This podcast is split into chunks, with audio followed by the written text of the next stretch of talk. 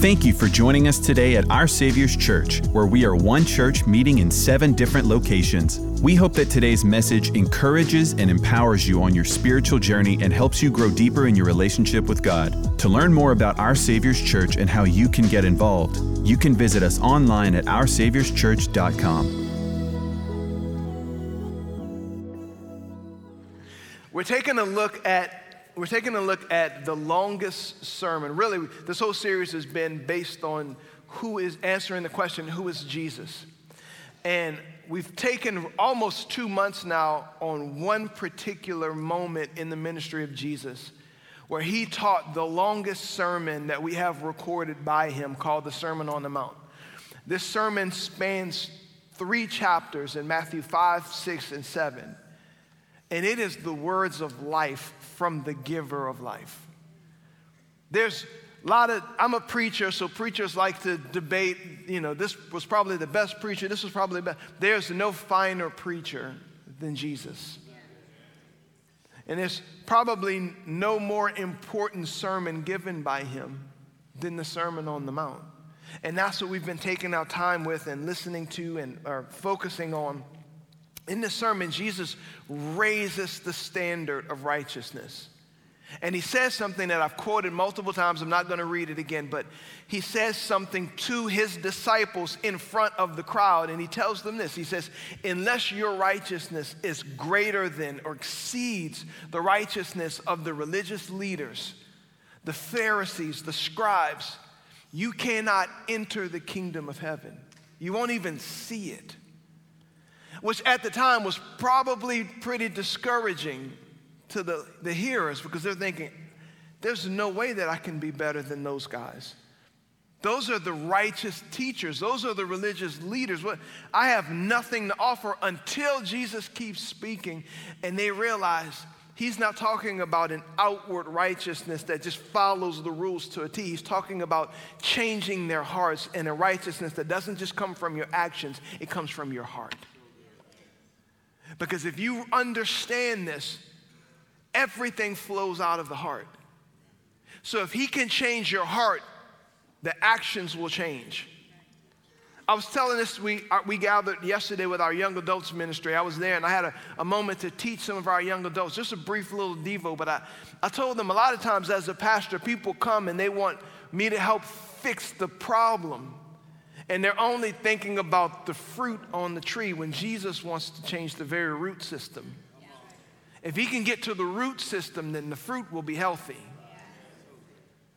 And Jesus is teaching us I want your righteousness to come from your heart. That's what makes it greater than that of the religious teachers because they were doing a lot of stuff, but their hearts were wicked and they were far from him. Now, I want to ask you a question this morning. Do you ever stop to think about why you do certain things that you do? You ever stop to think, why do I do this? Why do I do that? Why do I come to church? Why do I act like this? Why do I say that? What is the motives of my heart when I do blink? And I would tell you guys that all of us are guilty of doing things that we don't know why we do them. Maybe we do them because it's what was modeled for us, our, our parents taught us it, or we do it because of expectations that are on us. I'm expected to do this by society. I'm expected to do this by my job. I'm expected to do this by the, the place in life that I'm in. But we don't often ask the question, why am I doing this? I want to talk about a few things that we do and we don't know why. And I'm going to tell on myself with the first one. I always rinse my plates before I eat. I know y'all were looking for something super spiritual, but it's not. Every time I eat, I grab a plate that has been sanitized, dried, maybe even hand washed, and the first thing I do is I run water on it and I rinse it. Don't judge me. Don't look at me like you're better than me. But I'll tell you, I remember when that started and why I do. How many of you do that just to make my heart feel better? How many of you rinse your place? Thank you. I'll tell you when it started. I was maybe six or seven years old. And my mom said, The pest control man just left. So you have to rinse your plate.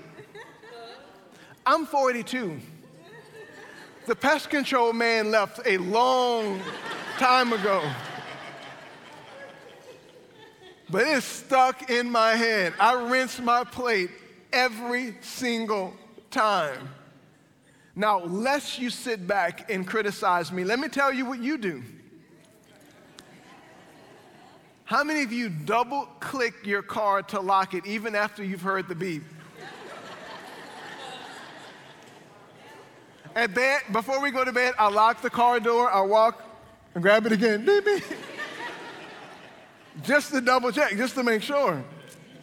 How many of you ever looked in the refrigerator and saw that there was nothing there left and then came back at least two more times, hoping to find something? Like maybe it wasn't there the first time. I gotta know, how about this one? I didn't share this one with the first service.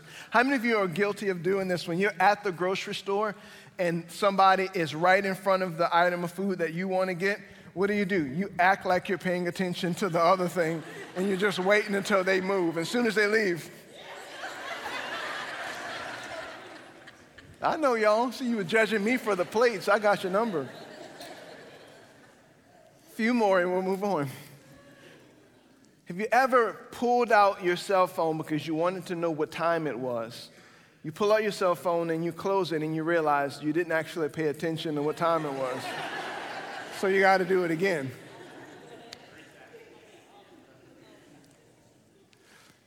When you're driving and the sun is blaring, how many of you like you it's hard to see so you turn the music down as if that's going to help at all? I'll end with one last one. Now, you may not do this one, but I do this. I grew up loving boxing and fighting, and I love MMA and all of that stuff. And so I will randomly, if I, six, seven out of 10 times, if I'm in front of a mirror, I'm throwing a punch. and my, my wife will see me, I'll just be in the kitchen, and I'm just, and my wife's like, What are you doing? and so I also like golf, and so I've started trying to work on a golf swing. Don't talk to Tim Sinsley because he likes to judge my golf swing. But anyway, I, so I'll practice. So we were in the, the uniform store with my daughter buying uniforms for her just this past weekend. And I'm inside of the golf store. I mean, I'm inside of the, the uniform store and I'm practicing my swing. And my daughter's like, What are you doing? She's like, oh my gosh, dad. And so now I have to deal with more because part of the blessing of being a parent is publicly embarrassing a child. so I'm just swinging and going for it. But that's stuff that we do, and we wonder, I don't even know why I do that. It's just something that I do. And we don't know it until we ask ourselves the question, why do I do it? Now, those are funny things, but I want to talk about some spiritual things that we do the exact same thing with. We do them and we don't often question why we do them or even know the intentions of why we do them. Jesus in Matthew chapter 5 really taught us what not to do. But in Matthew chapter 6, he shifts a little bit and he begins challenging why we do what we do. And he questions the motives and the intentions behind why we're doing the things that we actually do. And last week we began this challenge talking about giving. And Jesus was teaching us if you give to be seen by people, enjoy your hand clap because that's all the reward you'll ever get. And you, what you do is you actually you give up, you forfeit eternal reward for 10 second praise. You get to heaven with nothing in your account for the things you've done because you did it only to please people and make them think you're so generous and such a good guy. He taught that. So if you didn't go back listen to that, but he moves on to something that we would say is even more dear to our heart, even more spiritual. Verse 5, he says, When you pray, do not be like the hypocrites who love to pray publicly on street corners and in the synagogues where everyone can see them. I tell you the truth, that is all the reward. they will ever get. But when you pray, go away by yourselves, shut the door behind you, and pray to your Father in private. Then your Father who sees everything will reward you. So, why do you pray? Ask yourself that question. Wrestle with that a little bit today. Why do I pray? Why do I pray the way that I pray? And Jesus starts off by saying, don't pray like the hypocrites. And again, we mentioned this last week, but hypocrites in that day, it meant an actor. If you were in a play, you were called a hypocrite. That was literally the name that they gave for the actors in the theatrical plays and performances that they did during this time. And so when Jesus is saying, don't be like the hypocrites, he's saying, don't be like those who are putting on a show and is not coming from who they really are. We say hypocrite and it's just an insult. Jesus is saying, I literally know that I know your heart. Your heart is not consistent with the thing you're doing, and you're simply doing it for a show. Jesus says, Don't be like that. Prayer is not a facade, it's not a performance, it's not a show. They pray so that others can see them and think, Man, you are so spiritual. You are just wow. Now, again, let me teach you something about the Jewish people. In that day, there were certain prayers that the Jewish people prayed daily and multiple times a day. There was one prayer called the Shema, and the Shema just means it's, it's, it's the word here. And it was something that they quoted two times a day, once before 9 a.m. and once before 9 p.m. And the Shema was simply quoting Deuteronomy 6 4, which is, Hear, O Israel, the Lord our God is Lord. The Lord is one Lord. And they quoted the Shema again two times a day. And there was another prayer that the Jewish people would pray called the Shemoneh. And the Shemoneh, it mean, the word Shemoneh means 18, because there were 18 different prayers. Later, a 19th one was added, but they still kept calling it the Shemoneh which means again 18. And they prayed that three times a day once at 9 a.m., once at 12 p.m., and once at 3 p.m. And it's been said that there were religious leaders in that time that would just happen to find themselves in the marketplace or a busy marketplace at 9 a.m. or 12 p.m. or 3 p.m. and would stop what they were doing while they were shopping so that they could pray out loud, and everybody in the marketplace go, wow, look at how devoted and how spiritual they are. If you do that now in Walmart, they escort you out. But there were people who would do those things simply for the praise of man, so that people would look at them and go, wow, look at how devoted they are.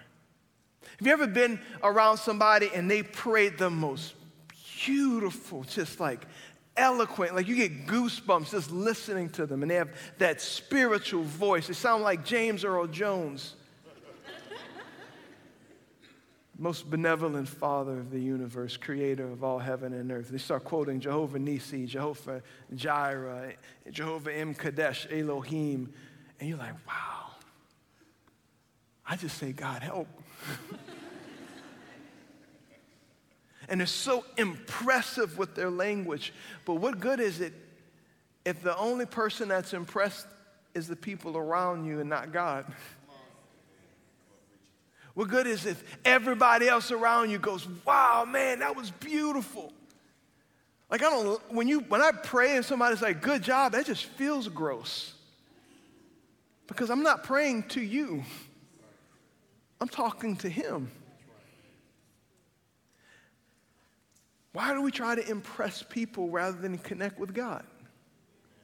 How many of you ever been in a prayer circle or in a small group and you know, like the pastor or the small group leader says, okay, I'm to ask one of y'all to pray. And I know what you do whenever they do that. You start looking down and looking around, like hoping that they won't pick you. And we do that. We get intimidated like that because we think prayer is a performance. It's not. When you pray, there's no one to impress but God. There's no one to impress but your Father in heaven. And what good is it if everybody around you thinks you're awesome? But God goes, I didn't even pay attention to that because you weren't even really talking to me. you were talking to them using my name. It's getting quiet. It's okay.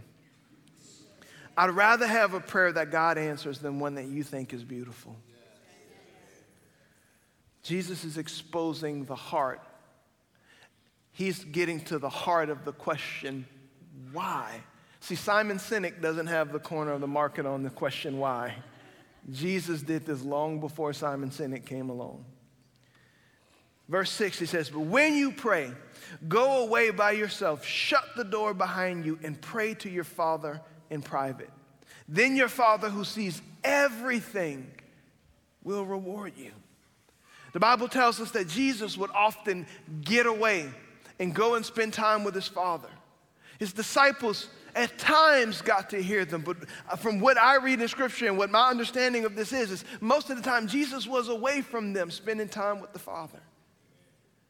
To the point where they came and at times asked, How do we do this? How are we supposed to pray? Because he was always getting away to spend intimate time with his Father in heaven. I believe in that. I think we should have a place where we get away and we just spend quality time with God. Not quantity time, quality time with God. If the only time that you pray is when you're sitting around a dinner table, that's a problem. If the only time you pray is when other people can hear you, you're missing on out, miss, excuse me, missing out on the source of your strength.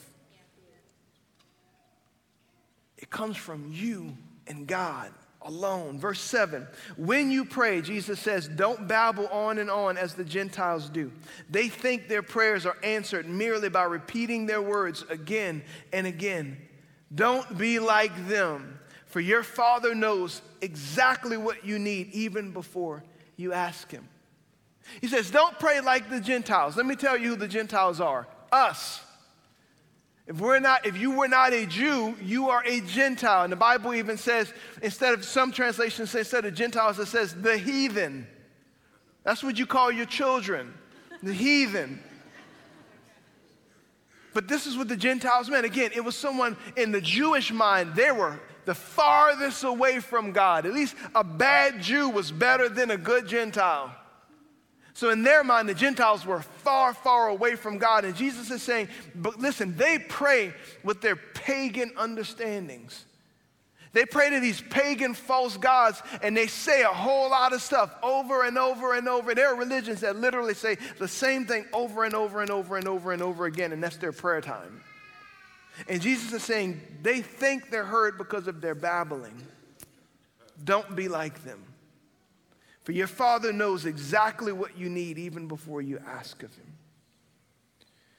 Don't be like them. God's not impressed with the many words that you say. Listen, again, I believe in having a set time with God. I have a set time that I spend with God. Okay, and I, I believe in that. I believe you should. But what good is it if you spend, this is not what I do, but what good is it if you spent four hours talking to God and not a single one of those prayers was answered? You wasted your time. What good is it if you did it so that you could just, just saying things with no faith attached to it and no real relational heart? It was just a program. What good is that? I heard Pastor Chuck Smith, a pastor that I very much admired. He's passed away many years ago to, to go be with the Lord, but he said, anything we repeat becomes meaningless. Anything that we put on autopilot when it comes to our time with God becomes meaningless. And a son in the Lord to him, a man named Skip Heitzig, he said, We pray out of programming. Well, Pastor, you have to explain that one. How many of you grew up saying, Now I lay me down to sleep, I pray the Lord my soul to keep? Or you're not going to raise your hand now? You raised your hand too many times. Okay. And many of us didn't even understand the words of that prayer until many years after we had been quoting it. Here's another one God is great, God is good. Let us thank Him for our food. Well, God, Pastor Gabe, that's, I mean, talking to God that way, that's not repetitive. Well, you say, God is great, God is good, let us. Do you say that when you're by yourself? Who's us? We, we're programmed, we rush through things, and we don't even know the words or mean the words that we're saying. I can remember praying a moment when I, I heard the voice of the Holy Spirit speak to me, and he just asked me a question. He said, Gabe, what do you want?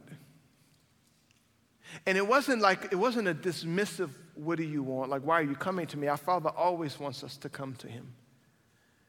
But he would, what the Holy Spirit was really getting at with me was, you're saying a whole lot of stuff, but you're not really telling me what's in your heart. You're not really telling me what it is you really want to ask me, so let's get to it. And it felt so irreverent, but I just started saying, God, I want this. God, I want that to happen. I want that. And I believe that was the best prayer I could have prayed in that moment because it was genuine and honest, and I was really making my request to God from my heart without any religious or flowery language. And that's what prayer is it's communication between you and your Father. Jesus goes on to tell us, he contrasts the way that those religious leaders were praying, and he taught us how to pray. And he says this, verse 9 Pray like this Our Father in heaven, may your name be kept holy, may your kingdom come soon. May your will be done on earth as it is in heaven. Give us today the food we need and forgive us our sins as we forgive, as we have forgiven those who sinned against us. And do not lead us, do not let us yield to temptation, but rescue us from the evil one. Now, many of you know that, and you know it in a different translation. And even me reading it that way irked you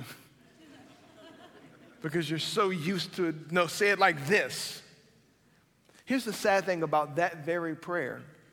The sad thing about that very prayer is Jesus taught us to pray from our heart, gave us a model to pray with, and we took that model of prayer and turned it into the very thing that he was telling us not to make it repetitive, meaningless words.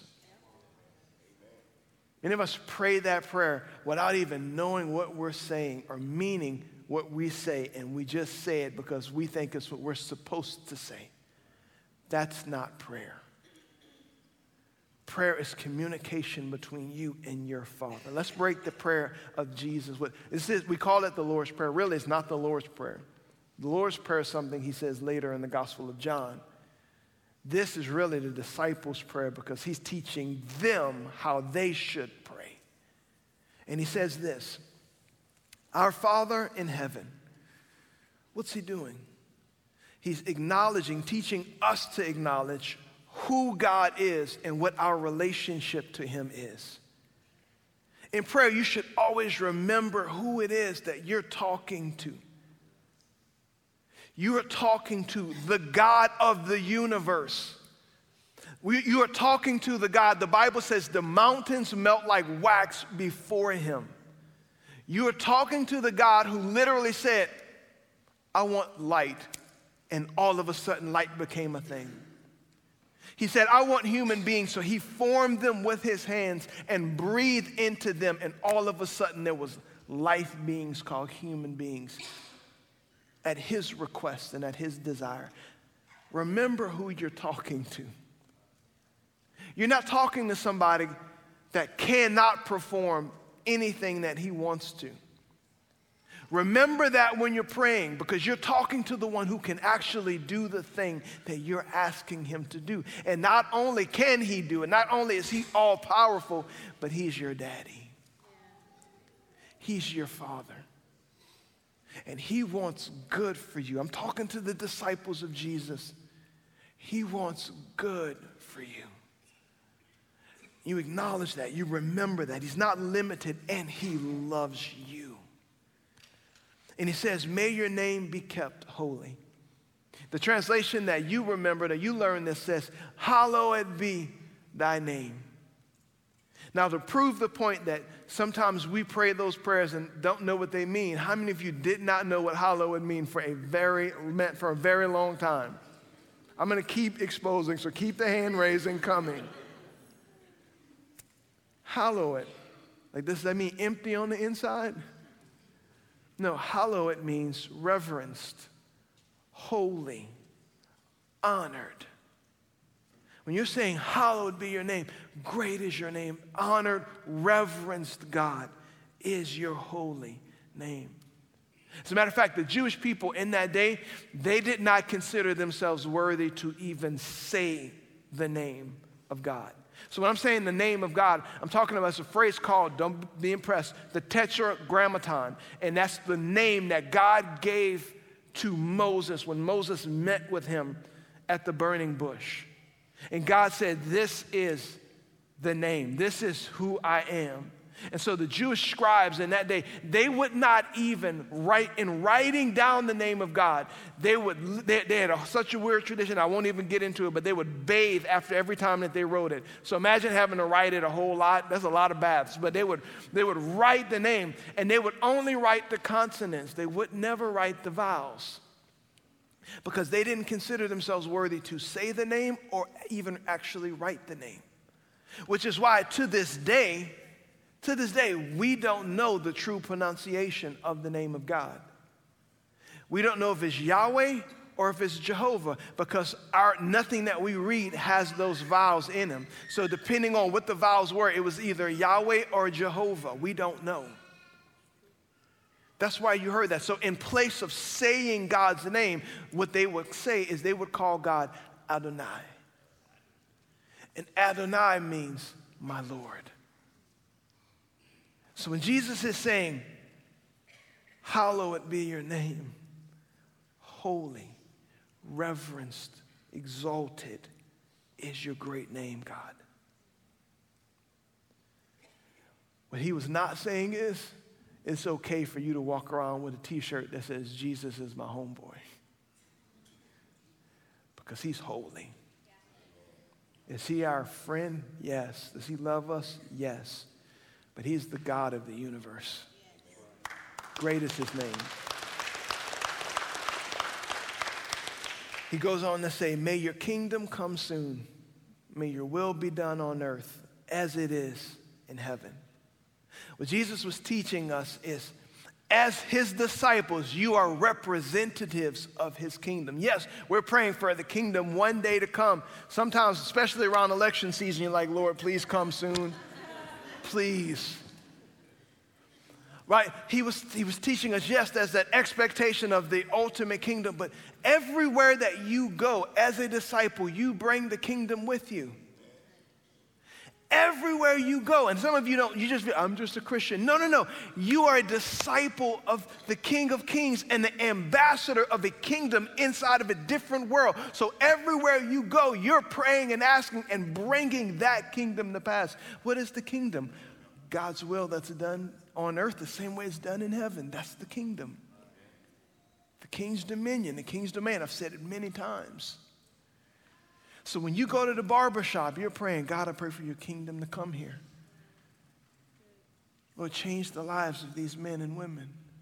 Your kingdom come. When you're at your job, God, change my boss. While you're at it, please whisper to him about giving me a raise, but change his heart. your kingdom come. In your family, your kingdom come.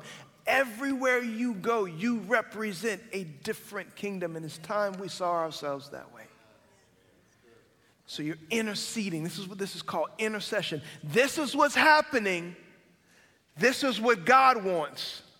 So you become, in a sense, a bridge of intercession to bring about what He wants into the place that doesn't have what He wants or is not enacting His will. So it's intercession that we're doing. Now, then we see a shift take place. Because up until this point in the prayer, it's been all about God and God's glory and, and what God wants to accomplish in the earth. But then Jesus says, Now let's talk about you. Now pray, give us today the food we need. Or as you've heard it, give us this day our daily bread. There's two different extremes when it comes to a viewpoint on this. Is those that say, as soon as they pray, it is all about only about, from start to finish, about them and their needs. God, help me. God, I need this. I'll need that. I want that. God, please do this. If you don't do this, amen. That's not much of a conversation. But there's that extreme, but then there's the other extreme as well. And I've seen people do this and they do it thinking that they have good intentions. But this is really what their heart is exposing. Those who say, you know, I pray for others, I don't like to pray for myself. I don't pray for me. And you just look at him, you just want to go,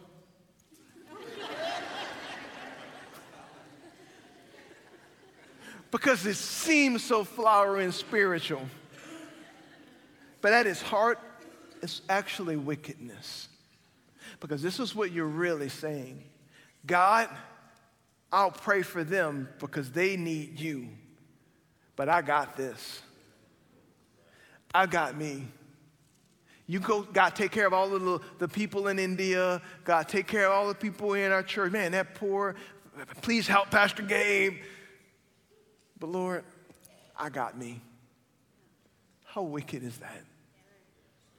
We are utterly dependent on Him every step of the way. Even down to the very food that we eat. And I think, if anything, that 2020 taught us, we can't even make toilet paper appear. we are very vulnerable, whether you know that or not. But can I, and of, some of you just don't like that feeling of vulnerability, like I want to be in control. Can I help you with something you've never been? You've never been, whether you acknowledge it or not. We are utterly dependent on Him. There are no self made men. God promotes and blesses men. We need Him for the very food that we eat daily. And Jesus is helping us acknowledge that. Give us today the food we need, both spiritual and physical. I need you. I need food for today. I need provision today. That's being honest with God and making your request known to Him. Make your request known to God. There's something you need.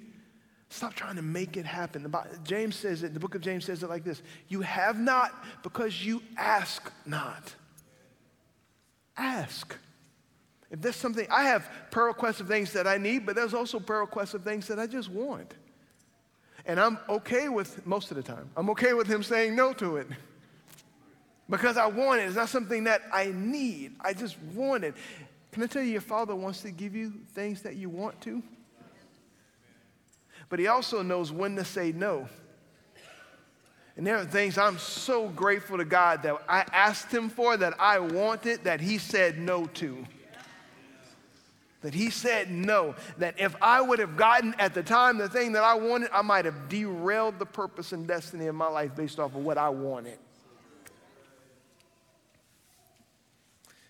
He goes on to say this and forgive us our sins as we forgive those who sin against us. Wait a minute, Jesus, that's a little personal. He says, as and forgive us our sins as we have forgiven those who sinned against us. See, in your time of prayer, there should be times of repentance. There should be times where you're asking God, please forgive me for the wrong in my heart. Please forgive me for the pride in my heart.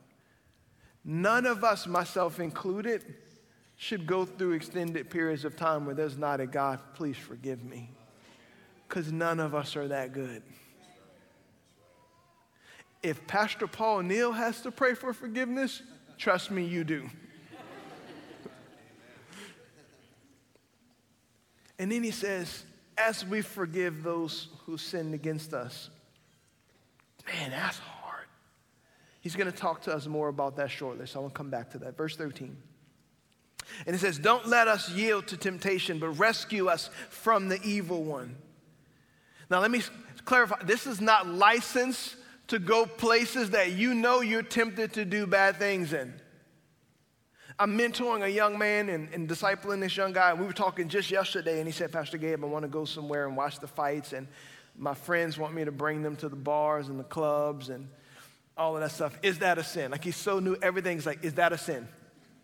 Like he just wants to know, Am I sinning? Can I get away with this? That's not a sin. I'm good. And I keep giving them these kind, intentionally, these kind of vague, and it frustrates the daylights out of them, I'm sure. But I, I gave them a very straightforward answer with this one, but I told them, listen, if it's unwise, don't do it. If you're putting yourself in a situation where you're going to be tempted, doesn't matter your intentions of helping them. If you're going to ruin your own witness or ruin your own soul, do not go. Do not go. So Jesus is not giving us license to just go, I'm going to go do this, God, please give me sh- my strength. Listen, if you're an alcoholic, don't ask for him to give you strength to go to the bar. Don't go to the bar. That's called wisdom. I'm going to be very, I'm going to be careful with my words, but if you're struggling with pornography, don't open up your computer at nighttime. That's kind of personal, Pastor Gabe. Jesus was very personal. we pray, though, for him to give us victory in the day to day struggles, the day to day temptations, the day to day things that come our way. We need his strength to help us. And some manuscripts have this, some don't. Some your translations, even if you read this, may have included this, some may not. But it goes on to say, For yours is the kingdom and the power and the glory forever. Amen. And though that may not be in all of the different translations and manuscripts, I absolutely love it. And I'll tell you why. Because it ends the prayer the same way it began with worship, with a focus on Him. And in this prayer, you see worship, you see admiration. Your prayer times, sometimes I'll just, I cut, well, most of the time, I cut on Spotify and just let that play and I worship for a little while. Or I may sing a cappella. It's not pretty, but I'll sing a cappella. God likes it. That's right, it's coming from the heart. It's a joyful noise. That's what that is. And I'll sing and I'll worship and I move into intercession. God, please move on this person's behalf. God, this person in our church, Lord, this family has been through, Lord, hell. Help them. I'll intercede for things, and I'm praying for His kingdom to come into the earth. And there's moments where I just make my request known to Him. You see those three things worship, intercession, and request. It may not always be in the same order.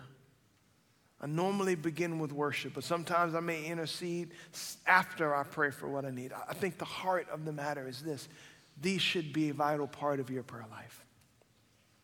But then Jesus circles back to something in verse 14. He says, If you forgive those who sin against you, it's like Jesus felt the tension in the room and he went, Oh, that's tense. Let me come right back to that one. if you forgive those who sin against you, your heavenly Father will forgive you. But if you refuse to forgive others, your Father will not forgive your sins. This is how seriously God takes forgiveness. How many of you ever had a friend who, if you have a problem with someone, they have a problem with someone? Like you ever had that ride or die friend? Like, man, can you believe they hurt my feelings? What? I'm fighting them right now. Where they at? God is kind of like that, but the opposite. if you have a problem with someone, God has a problem with you. If you refuse to forgive someone, God says, then I'll withhold forgiveness until you rectify that, until you're willing to deal with that. And that seems harsh, Pastor Gabe. I didn't say it, He said it. And he, said it, even if it hurts, is there to bring life. His correction brings good to us. Now, he's requiring this of us because he knows this is best for us. Now, forgiveness doesn't mean I'm agreeing that they were right. That's not what forgiveness is. It means I'm saying he's right. No matter what, he's right. Sometimes, even in, I, I remember my best friend, a pastor in Atlanta, he told me this. He said, You know, your arguments with your wife when it's her fault normally, um,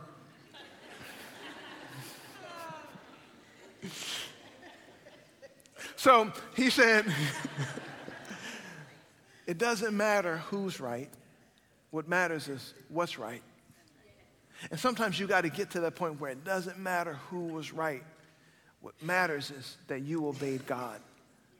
And I jokingly say that, but that woman has had to offer me much more forgiveness and lived out the principle. It doesn't matter who's right. What's right is that we're reconciled. What's right is that we've offered forgiveness to one another.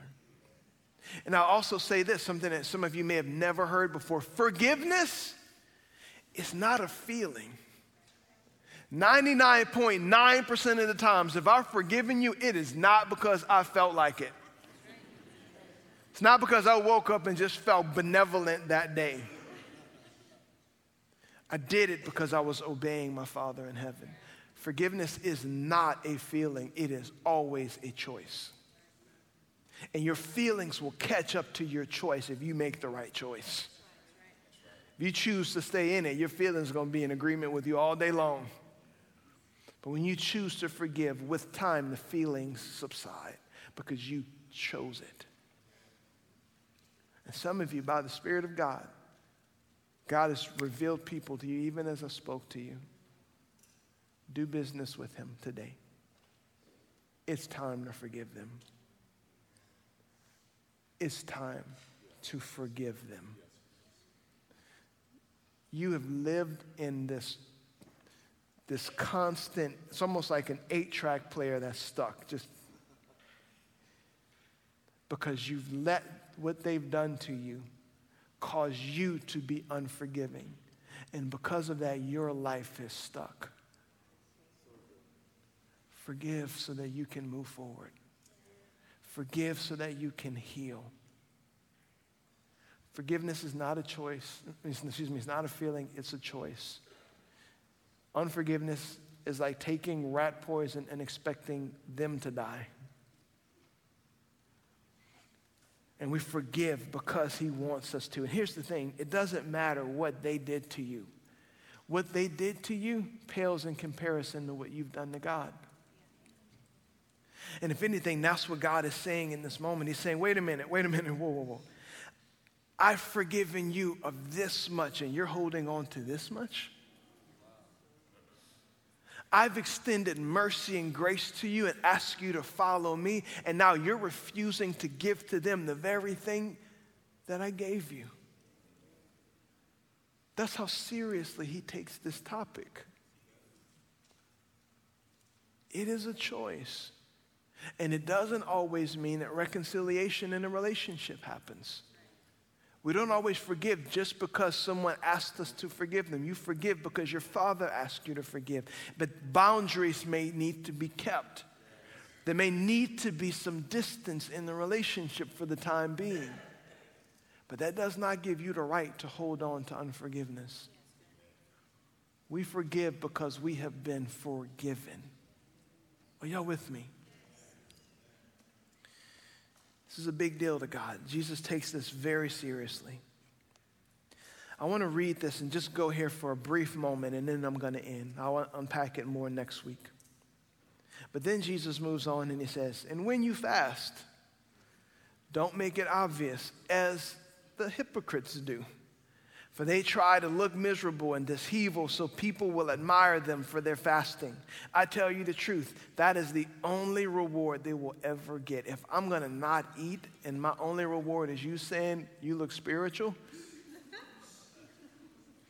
but when you fast, comb your hair and wash your face, then no one will notice that you are fasting except your Father, who knows what you do in private, and your Father who sees everything will reward you. And I know sometimes we, you want the admiration, you want somebody to see the sacrifice, you want them to see, but why? Is it for their, their admiration or is it for your Father in heaven? This doesn't mean pretend not to eat or, uh, or eat, excuse me, pretend to eat and make sure it's done. Jesus is talking about the heart. And we're going to talk more about that next week. But I want to take some time and I want to go back to this. I want to pray for you this morning. If you will, I'm going to ask Cody to come up. Cody, where are you at? I think some of you this morning need to do business with God. And I think for some of you, there have been that person, maybe me putting my finger on this, me talking about this rather, is God putting his finger on this, saying, you know what, it's time to forgive them. I know they hurt you, but it's time. I know they offended you. I know they embarrassed you. I know they neglected you. I know they rejected you. I know they weren't there for you. I know they never acknowledged what they did. But because I've forgiven you, will you extend forgiveness to them? Not for their benefit, but for yours. But for yours. I want you to close your eyes and bow your head.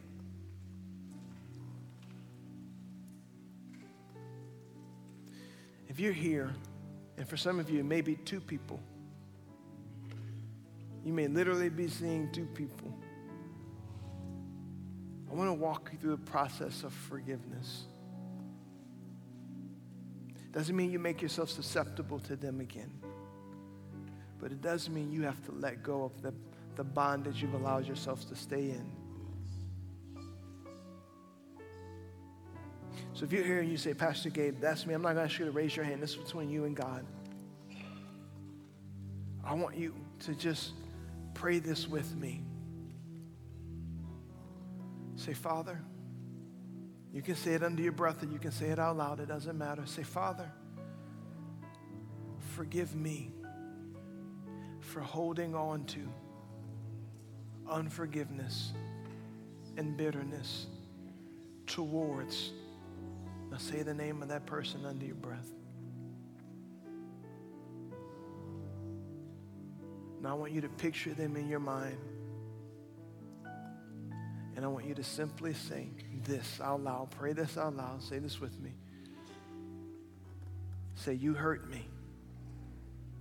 You wounded me. But because Jesus forgave me, I forgive you. I release you. You don't owe me anything. Your debt has been canceled. Now, Father, give me the grace to walk this out. I've chosen it because you asked me to. And I want to follow you. So help me live it out. Thank you for your forgiveness. In Jesus' name. Now, with no one looking around, still, every head bowed, every eye closed. Maybe the business you need to do this morning is not with a person. The business you need to do is business with God. Because maybe you've never asked Him to forgive you. Of the kingdom that I've talked about, Jesus said something in the Gospel of John. He said, You cannot enter the kingdom of heaven unless you are first born again.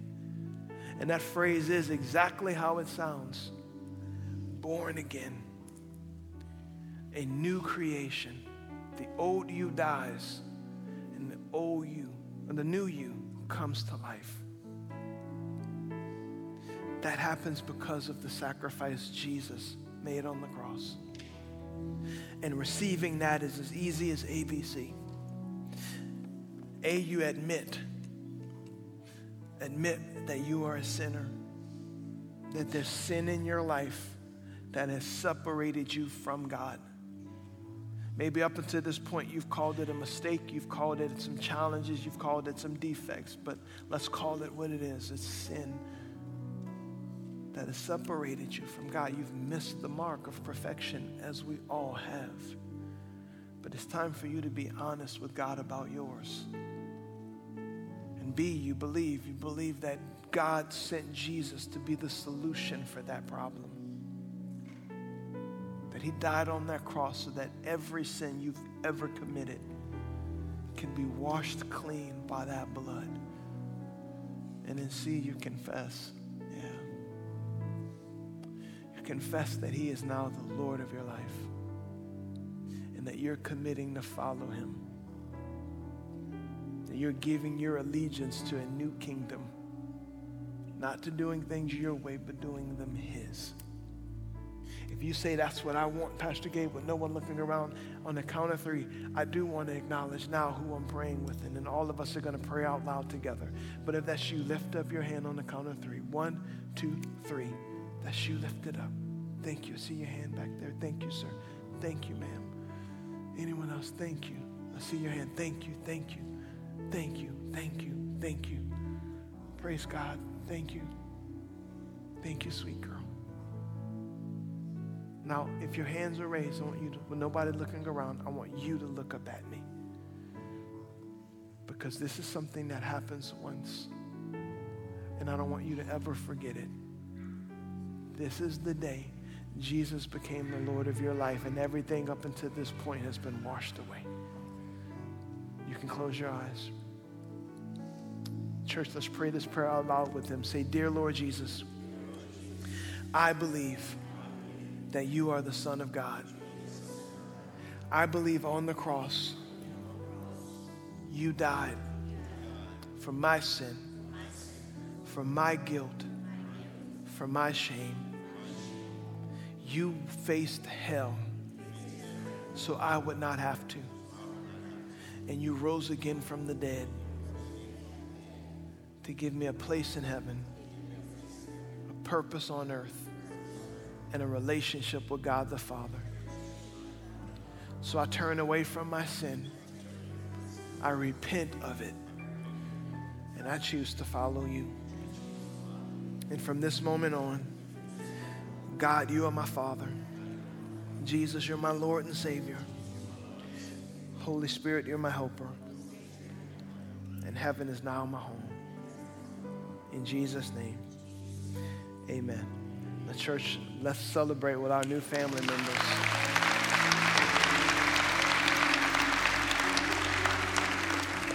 Some of you prayed that. Welcome to the family of God. I do want to ask this. Please don't rush out right now because I want to give some instruction to those who just prayed to be born again. Where you may be wondering, what do I do now? What do I do next? First, keep coming. Keep coming and learning what it means now to walk out the journey you began and you get to do it with brothers and sisters. And maybe you're not from here. Listen, you don't have to come to this church. Find a church. Find one that you can learn what it means to really walk out this lifestyle of following Jesus. And secondly, secondly, lastly, let somebody know. You can take the connect card in the pew pocket in front of you, fill that out, and check off the box that said, I prayed to be born again You can find somebody in our church and say, Man, I, I prayed today to get born again. I'm not even sure what that means. I just know I'm not going to hell and I'm saved now. What do I do now? And let us help you in this brand new journey of following Jesus. Welcome to the family of God. One more time, let's give it up for them, church. Now, if you will, everyone stand to your feet, and I want to pray for you Don't forget next next week will be our intro to next steps. If whether you got saved today or whether you've been saved for a long time and you're trying to figure out what's next for me, where do I go, what's the next steps in my journey with God, come to our intro to next steps. We'd love to help you with that process. Also, if you say, Pastor, I need prayer, something you put your finger on today or something that that's just going on in my life, a diagnosis, something in my family, we're going to have prayer partners right up here at the front of the altar to pray for you. So please come find someone and let them pray and intercede with you. Are you glad you came to church today? Good. Let me pray for you and release you. Father, I thank you for your people. God, I pray you bless them. That your disciples and all that they do, and they're going out and they're coming in, Lord, it would be blessed. You would prosper them with the things they put their hands to. And as a church, I pray for the spirit of evangelism and the spirit of discipleship to rest in this church. And God, I pray that we would be a people who walk in the fear of the Lord, in purity, people, God, who walk in the power of God and the power of the Holy Spirit, and a people, God, who walk in, in just a persistent faith, even in the face of challenges. And all God's people said, Amen.